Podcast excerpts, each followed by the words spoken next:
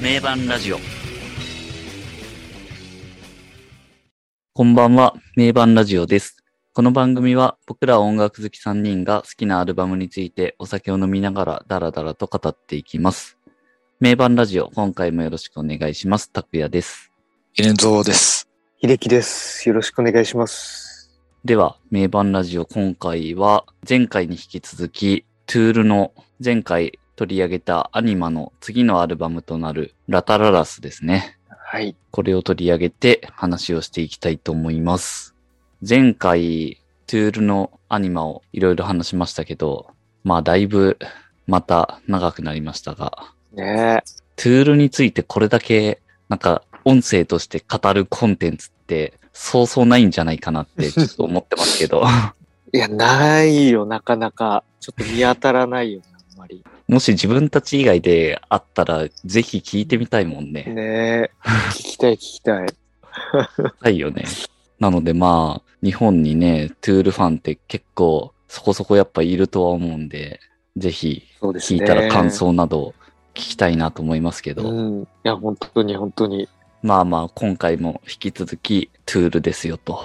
はい。で、前回のアニマがその回でも話してましたけど、トゥールの完成前夜みたいな、まあうんそんな感じのアルバムかなっていう、まあだいぶもうすでにその後のトゥールのマニアックさみたいなのもうん。出つつ、もう、まあまだちょっと一部普通っぽさも残る曲もあったりとか、まあでもその中でも最後のサードアイみたいな、化け物みたいな曲もあったりとか、ねまあセールス的にも全米初登場2位っていうところで、バンドとしてもね、かなり上り詰めていった、うん。うんまあそういうアルバムですよね。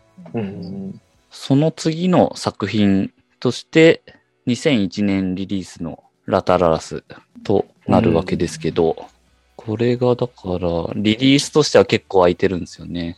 5年、5年ぐらいですかまあ、悪でしょうな、という。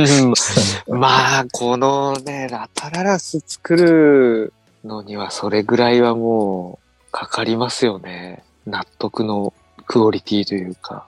ちょっと調べてみたんですけど、アニマをまあ作ってからツアーをやってたりして、で、その後、多分98年ぐらいなのかな。アニマまで所属してたレコード会社、ズーエンターテインメントっていうところらしいんですけど、に対して、バンド側が、えっ、と、彼らのやり方に、訴訟訴訟問題ですそうかそうそう、あはいはい彼らのやり方にリスペクトや誠意がないっつって、一方的に契約解除を宣告。それで、レコード会社側も契約不履行で訴訟っうんうんそうっていうなんかんか、そういういろいろはいはいはいこれ多分割と長く続いてたっぽいですけど、最終的にはトゥール側が全面勝訴らしいですけど、うん。まあなんか何があったんだろうって感じですけ ど、そう、その頃なんか、ラタララスがこんなかかったのは訴訟問題があったからだっつってああ、うん言ってて、はいはい実際、実際には制作期間は2年だか3年だかそれくらいでできてんだよみたいな。あうんそうなんです言っね。てたんだけど、その後、訴訟問題ないのに、もっと長くかかってんじゃねえか 結局。っていううん のが、その後のあれですけどね。 そうですね。まあ、とりあえずそういうのもあったと。あとはなんか、当時のマネージャーとかとも解任して訴えられたりとか、なんかそういう割へーと訴訟系がその後あったりして、うんなんかこういうのって本当、まあアメリカよくあると思いますけど、まあなんかバンドが大きくなるといろいろ大変なことあるよなって。うんあんまなかなか日本のバンドで訴訟とかって抱えてるバンドそんなない。まあ、そう、あんまお表沙汰にしないというう。んああ。裏ではもしかした ら。 X ぐらいじゃないですかね。 しないけど。でやっぱそれぐらいあ別にの訴訟スケールはになっていかくる。訴訟はないから。訴訟はないよね。訴訟はないけど、なんかね、 うんなんかごたごたしてるなっていうのはあるんですけうんど。そうですね。やっぱアメリカって訴訟大国だから、そうそうそう。とりあえず訴えるっていう。割とよく他のバンドのいろんななんかストーリーとかう、んあのまあウィキペディアとかそういう系とか見てても、訴訟よく出てくるもんで、なんうか、んんな。大体どっかのタイミング。どっか。そ売れると訴えられるっていう。う。まあ、いろんな、なんか、あるんでしょうね。ねそういう。ニルバーナとかもね、あの赤ちゃんが。あ訴あえて、確かに確かに。ねつい最近あったんでつい最近。 ルバーナいろいろあるでしょまあいろいろありますよね。うん確かに。他にも。う。バンドではないけど、娘がコートニーラブを訴えたとかあったしね。そうなんです。す。なるほど。娘が。そうフランシス、フランシスちゃんが、コートニーを訴えたとか。まあ、日本よりはまあ、もうちょっと普通って言ったらあれだけど、ん。割とよくあることなのかも,、ものですよね。うんそうですね。かもしれないですけどね。そうですね。まあ、いずれにしろ、このアニマの後、数年は結構訴訟を抱えてたというのが、えー当時のトゥールですと。で、多分その辺が、まあ、あったからっていうのもあるのかもしれないですけど、メイナードがパーフェクトサークルを始めたのが、まあ、その辺で、99年ぐらいですかね、結成は。トゥールがやれないからっていうのは、まあ大きいでしょうね。ギターのビリー・ハワーデル。これがまあ中心人物ですよね。この方は、まあ元ギターテックですかね。結構いろんなバンドのやつやってるんですよね。ビリー・コーガンとかそうじゃないそうあですね。あ、そうなんですね。うん。ああ、だからスマパン関係っていうか、ジェームス・イハとかもうそう。うんうん。だからその辺結構仲いいんですよね。うですねうんつながりが結構ある。そうそうそう。あと、ナインチネイルズとかも。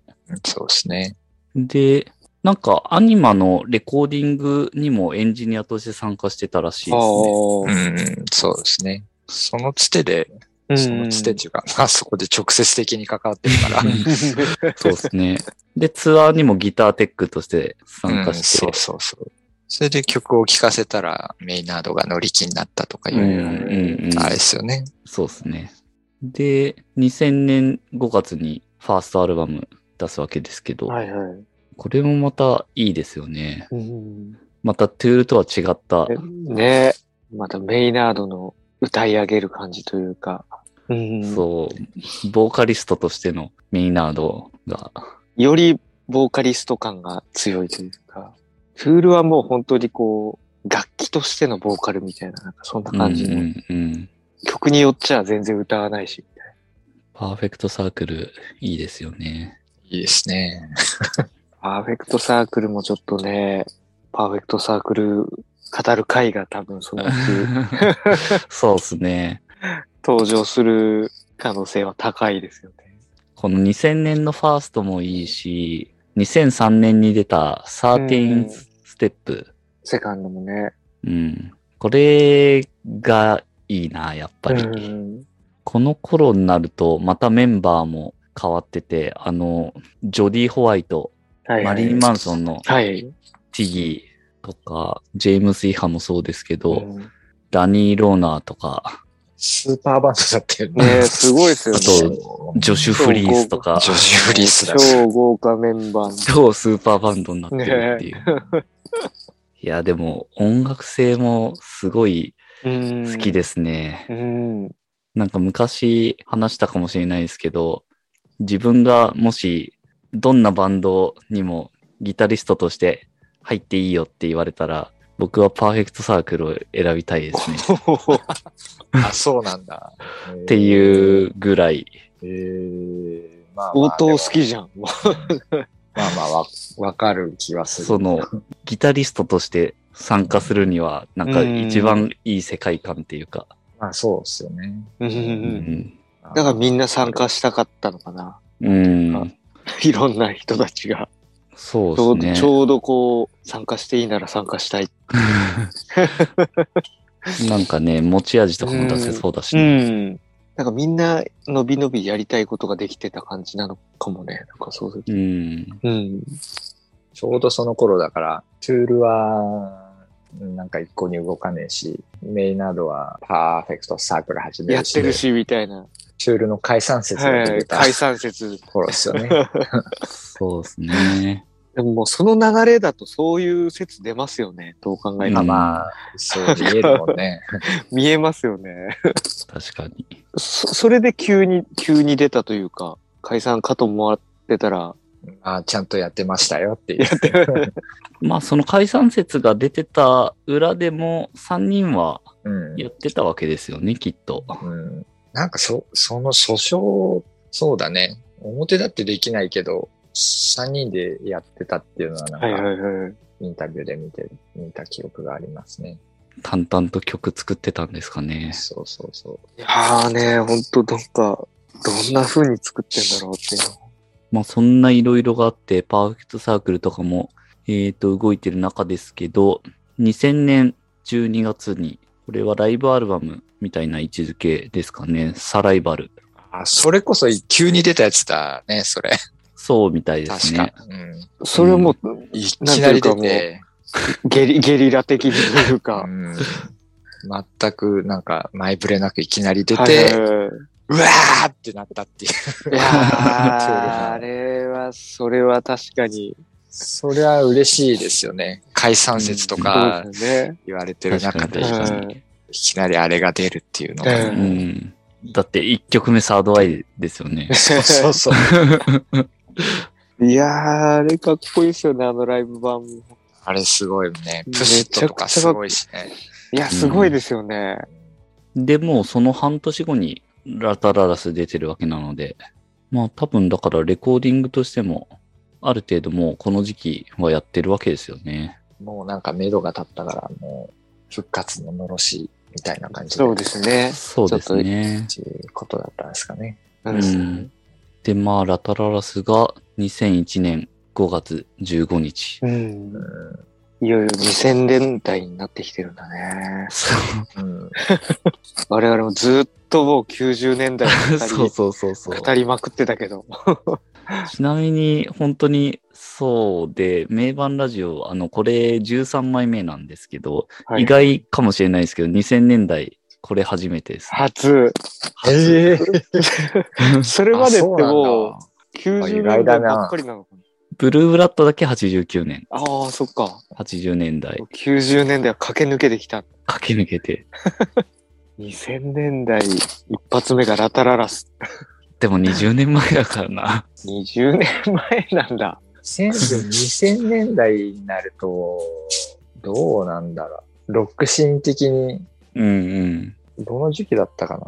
なんか2000年代になってくるとそうですね。またなんか雰囲気やっぱかか違いますよね、だいぶ。 90年代ですごうんい、その、ガーンとあの、コーン来て、そのスリップノットが来て、はいはいはい。もうヘビーな方向にもう、これ以上は無理だろっていうぐらいまでい行ってた、そうですうんね。 90年代後半はでい。で、それが一気になんか振り戻るのが、うんザ・ミュージックとか、うんストロークスとか出てきて、うん一気に、もう、なんもかう、そうですね。うん、ロックンロールリバイバルになるんだけど、2000年ってそれぐらいの頃かな。うん2000って年は、だから本当に、グランジオルタナのちょっと終焉みたいな。うん、その流れがちょっと終わる。そうですね。感じだよね99年、2000年に割と、その辺のバンドのある程度集大成的なう。のがうん出て、99年にフラジャイル、うん。うんうん。うで、2000年になるとスマパンのマシーナ、ん。ああ、はいおー99年はまだ、えーっと、コーンのイシューズとか、うん。ああーレイジアゲンストマシザマシーンだと、バトルオブロサンゼルス。あ、すうんごいな、もうその辺集大成だね。そうなんですよね。だからこの辺でいろい本当にろ。あと99年がカリフォルニケーションか。うん。この辺だから横断的に、本当になんか、もうピークを迎えてうん。っていう感じですよね。ストロークスが出てるのが2001年とかだから、まだうんまだその、本当ヘビーのその流れの終焉あたりか、そうですね。ね、ぐらいだと。ううんん2001年はだからまだギリギリ。本当に、もあう、その転換期間ね。そうですうんね。そうですね。一番もう突き詰めるところまで突き詰めたピークのところって感じですね。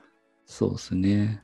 2000年ホーリーウッド。こうん。あまりいますね。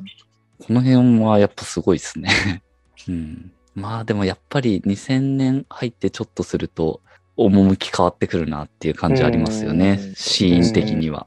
だいぶ変わるなぁ2000年。ザ・ミュージックが出てきて、うんうスんトロークスが出てきて、うん。あと、なんだっけアークティック・モンキーズとか。そうそうそう、のアー辺クですティかッねクああ。とか、そうですね。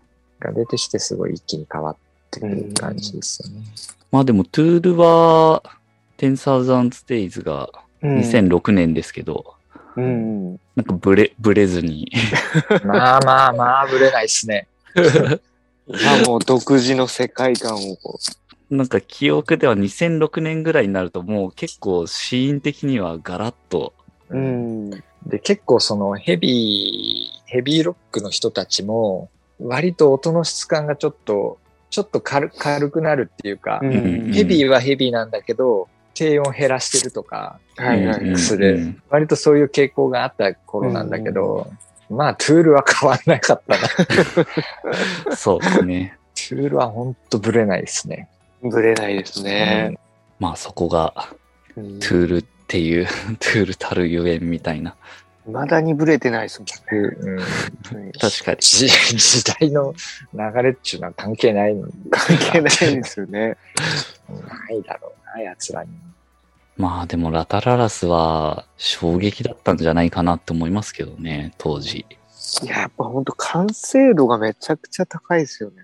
アニマからもさらに完成度めちゃくちゃ高まってるっていうかもうその深さというか、なんていうんですかね。いや、なんかほんとそう、世界観的にも深深みが増してるし、曲もそうだし、音もそうだし、なんかあらゆるところでなんか全然文句のつけようがないぐらい完成しちゃってる感じです。そうですね。うんアニマぐらいはまだなんかちょっとふざけたようなというか、そうですね。人をバカにしたようなとこもあるし。そうなんですよね、うんそういうところもあるし、まあ演奏とかもこう、まあ荒削りなところもやっぱまだすごいんだけど、そういうところもラタララスに比べるとあるんだなって感じ。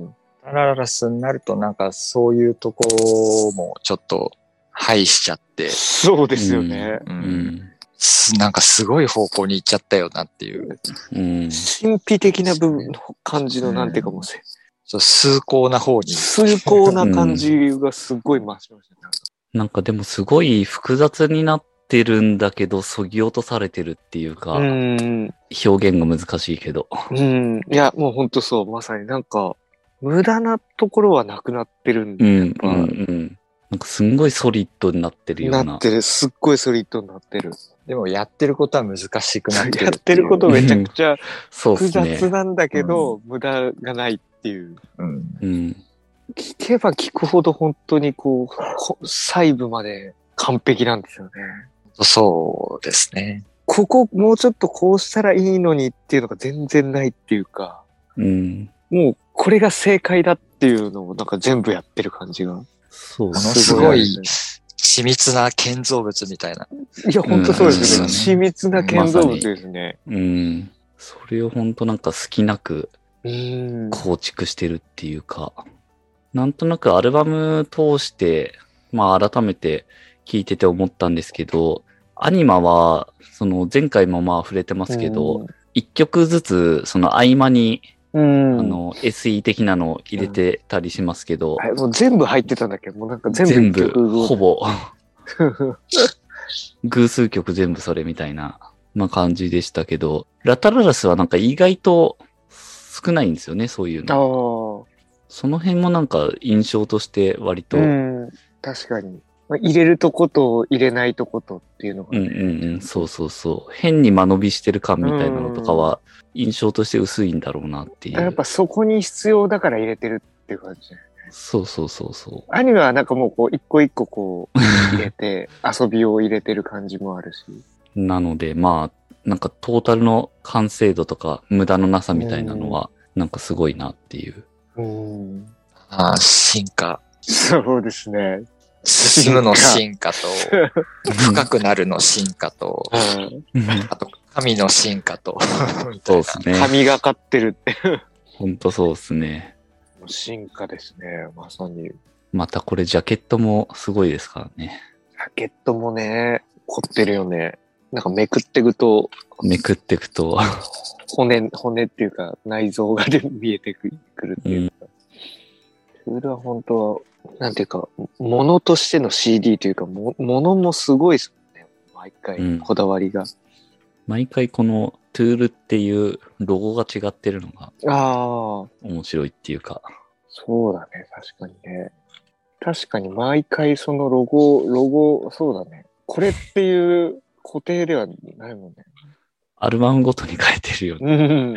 まあなんか、テンサウザントデイズの時のなんかあの、ぐるーっとこう周りがこう繋がってるルールはいっはていなはってる。い。あれが次のアルバムが出るまでの期間が長かったから、割とあれの期間が長かったね確かに。 あれいいよね。かっこいいよ ね。あれかっこいい。ナインチネイルズ的なうんうんうん。感じも、あの、ロゴマーク的な雰囲気がある。うん。そのロゴがもうなんかメガネっぽいもんね。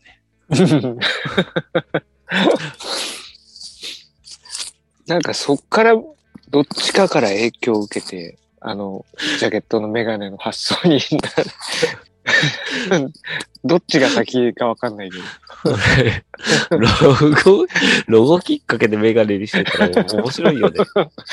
これちょっとメガネっぽくねみたいな。これだって。まあでもそれをジャケットにメガネにしようとするところはすごいけど。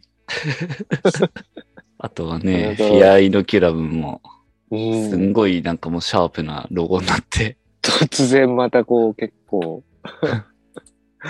シュッとした感じの。だいぶテイスト変わってる。いや、この辺全部アダムがやってるとしたら、本当にすごい、すごい人だなってすごいいでう。すね。本当に。アーティスト。まさに。いや、本当にアーティストですね。まあ、やっぱ多分そうだね。アダムがずっとやってるからか、やっやっぱなん、なんていうか、一貫性が一応あるというか、なんていうそうね。なんか、か、全然違うデザインなんだけど、やっぱ、なんていうか、一貫性みたいなのは感じますよね。あるある。うん。う世界観はね、なんか、根底にあるのは変わってないもん。ん。あとは、ラタララスっていう単語なんですけど、はいはいはい。これってなんかどういう意味なんですかね造語ですね。造語ですよね。うん。なんかどういう意味が含まどれうてるいう意の味、かどな。ういう意味かはよく知らないけど。 なんていうか、その90年代、90年代ロックのそのテーマとして、自意識っていうのがすごい、まあ大きなテーマとしてはいはいは90い年代のロックってすごいある、あったわけですよ。はいはいうん。うんそのもうどのバンドもすごい、俺の苦しみとか、はいはういんはい。うん俺の痛みとか、うんそういうのはもうニルバーナうんにしろ、ナインインチネイルズにしろ、マリリン・マンソンにしろ、もうあの辺のバンドってスマパンとかも、はいはいみはんい。ななんかそういうのをテーマにして、うん。 90年代のロックっていうのがあったわけですね。うんでで、トゥールも割とその文脈で出てきたバンドで、で、まあ、アンダートゥアニマあたりも、そういう、割とそういうテーマを歌ってたところがあるんだけど、そのメイナードのインタビューとか読むと、はいはい。その、俺が俺がっていうのがもう嫌になってきたというあか、ーうんうんそれがなんかその辺の2000年代あたりのメイナードの、なんていうの、心情としてははいもはういそういう90年代の俺が俺がっていうのもうんざりだし、はいそうはいいうもううん自意識をテーマにしたロックっていうのももううんざりだみたいになって、はいはいうんそういうところをもっと脱却したロックをやりたいっていうのはいがはいはいはい。あったみたいなんですよね。はういんはいはい。うんうんその自分の内面を歌うみたいなそうこそとうですそようそねう。そう。うん、そうそう。だからコーンとかも、そう、うんそうじゃん、うんうん俺の、はいはいはい俺のトラウマっていうさ、はいはいはいはいはい。そう。そういうテーマをみんな歌ってる中で、もんうそういうのはうんざりだっていうのはメイナードがなって、はいはいはい。うんで、割とそのラタララスで、個人のなんかトラウマとか痛みとかじゃなくて、はいはいはいもっと普遍的なうん人間のエモーションみたいなのをう割と音としても歌詞としても表現してると思うんですけど、うん。えっとなんかタイトルもそういうなんか個人の何かとかじゃなくて、う んうんうんもう一歩なんか一段上のというか、はいはいはうい。ん。うん人間全体の何かっていうのを表現する造語というか、うん。うんだから、ラテラル、そうですよね。そうそう、ラテラルって、ラテラルが螺旋となんかさか、外側みたいな感じの。そう、螺旋とか外側とか、うんうん個人の自意識を脱却したものっていう表現をこう打ち出すためのなんかタイトルっていう感じはしますね、なんか。うんなるほど。タイトルからかなり深いですよね。うん。ほぼそれなんかすごい真面目に本気にガチ で来てますよね。なんていうか、そう。小馬鹿にしたた感じとかっていうところはあんまりなくなって。そこなんかちょっとなくなった感じはなすくなっる。た感じすしるますよね。うんなんか、ちょっと真剣に行くよっていう感じの。そうそうそうそう。まあ本当まさにだから崇高さがうんもう溢れ出てる。そうそう崇高さだよね。そう音もそうだし、うん。ねうんなんか、意味的にもそうだしっていうのは、なんか感じますね。感じますね。結構トゥールってなんか聞いてると、そのはい音楽のスタイルとしてはブレないというか、あんま変わってないんだけど、はいはい。結構そのなんつうんだろう、前と同じところにはいないぞっていうさ、うんうん。うん意志。を感じるっはていはいいうはか、いはい。絶対に進化したものを出すっていうはいはい前はいの前作よりはいっはい。ていうのすごい感じるんですよね、うん一作ごとに。はういんはういんはい。うん。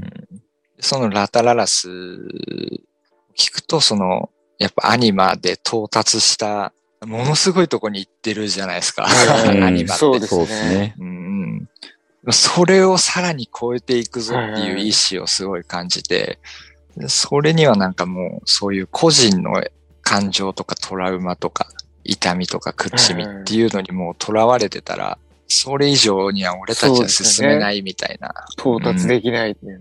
なるほど。自分たちを超越しないと、うん。そうそうそう。なんかそういうのをすごい感じますね。そういう意志というか。なるほど。めちゃくちゃ納得できますね、それは。うん確かになまあでも本当、アニマもすごいですからね。今となってはその後にまあ、ラタララス含めて3枚うんアルバムあるのを知ってるから、なんかまあそれと比較して相対的に見ちゃうけど、アニマ単体で聞けばもう、とんでもないモンスターアルバムですうからね。ん。で、同時代のね、他のアーティストの作品を聞いたら、やっぱアニマってとんでもないところにいるじゃない。そうですね。そうですね。それ、それすらもなんか、超えなければいけないっていうか、うん。うん次のアルバムを出すには、それすら超えていかなきゃいけないって、それよりも進化しなきゃいけないっていう、うんそのためにはなんかもう、ああいうなんかす、すごい領域に行かなきゃうい,、んけなかったんだろうなっていうのは。そうですね。これはもう本当この後一曲ずつ、あのーなんか話していくのが楽しみにな る前段という か、だいぶね。うん、もうアルバムトータルとして、だいぶね、もう本当神格化されてるというか、なんか凄みを感じますよね。そうですね。すごいでこすれ、よね。本当に、うん一曲ごとにこれちょっとこの後見ていくと、その凄さが本当にやばいですね。やばいですよね、この アルバムは。 なんか本当踏み入れちゃいけない領域みたいな感覚あるもんな。 これはやばいですよね。そのなんかロックっていうジャンルはかなり聞いてきてるじゃないですか。はい。はい。それこそ古いのからはうい。ん。新しいのから日本のも聞いてるし海外のも聞いてるし、はいいろいろ聞いてるけど、なんかここまでいなんて言うんだろう深いところに到達してしまった アルバムっていうのはなんか他にないんじゃないかなっていうぐらいはい、いいですね。そうですね本当に、うん、神がかってるって感じですね。うんほんと、そうね、神がかってるよね。うん神がかってるって思いますね。このもうトータル的にな、本当に、この空気感というかもう、完璧ですよね。本当に。難解でありながらも、ポップポップというか、キャッチーなそ部う分ながんあでりす。よね。そこもあるんですようんうね。んそうですね。うんなんか、本当に難解なんですけど、なんていうんですかね、うん変にとっつきにくい感じがないっていうか、うん。なんていうんだろう、嫌な感じがしないっていうか。そううん商業作品としても成り立っちゃってるっていうか、うんそうですね。成り立っ確てかにますね。すげえ難解なことやってるんだけど、うん商品としても、なんか、売れちゃってるというか、本当そうですね。うん本当芸術作品って感じですよね。確かに確かに。芸術ですね。芸術でありながらも、うんなんか商売として成り立ってるというかさ、そうですね。最強ですね、それ。うん音のバランスとかもなんかほんとすごいいいんですよね。でもなんかちゃん、と音のまとまり方というか、音のなんか質感とかすごいよね、結そうなんですよ。質す感ごいいいですね質感が本す当にごくちゃんとしっくりまとまってるというか、なんか次の10,000 days とかはちょっとなんか、ガ構。タララスに。に比べると、ちょっとなんかとっちらかってちょる。っとねバランスがこそうそうそうそうそうそうう、んう。ちょっとと違うんだよね。そうなんですうんよ。バランスが。そうなんですよねわかるわかる。その点、ラタララさんもトータルで通してもう完全にお音のバランスもアルバムの全体のめっちゃいい雰囲気とかももうめちゃくちゃこう作り込まれてバッチリガチッと固まってるっていう感じなんですね。ラタララスはプロデューサーがデイブ・ボットリルっていう人で、はい。アニマと一緒みたいですね。ああーで、その後で変わってるよね、確あ。か。ああ。そうテンですサウザンねド。デイズで変わっはいてはるいよはねい。うん。だからやっぱそこも影響あるんですかね、うん結構。影響あるうね。んはい。ということで、まあ、ラタララス、うんこの後ね、はい。次回から一曲ずつ話していくわけですけど、まあ、もう、すごいアルバムっていうのを、今回ひたすら話してきたわけですけど、はいだいぶあのーハードルを上げたというか、なんていうかこ う、期待感を。そうですね。でもね、もうこんなすごいアルバムを一曲ずつ話していくっていうところで、また次回、早速一曲目から話していくので、はいはい。とりあえず今回は以上となります。はいは次回へ続きます。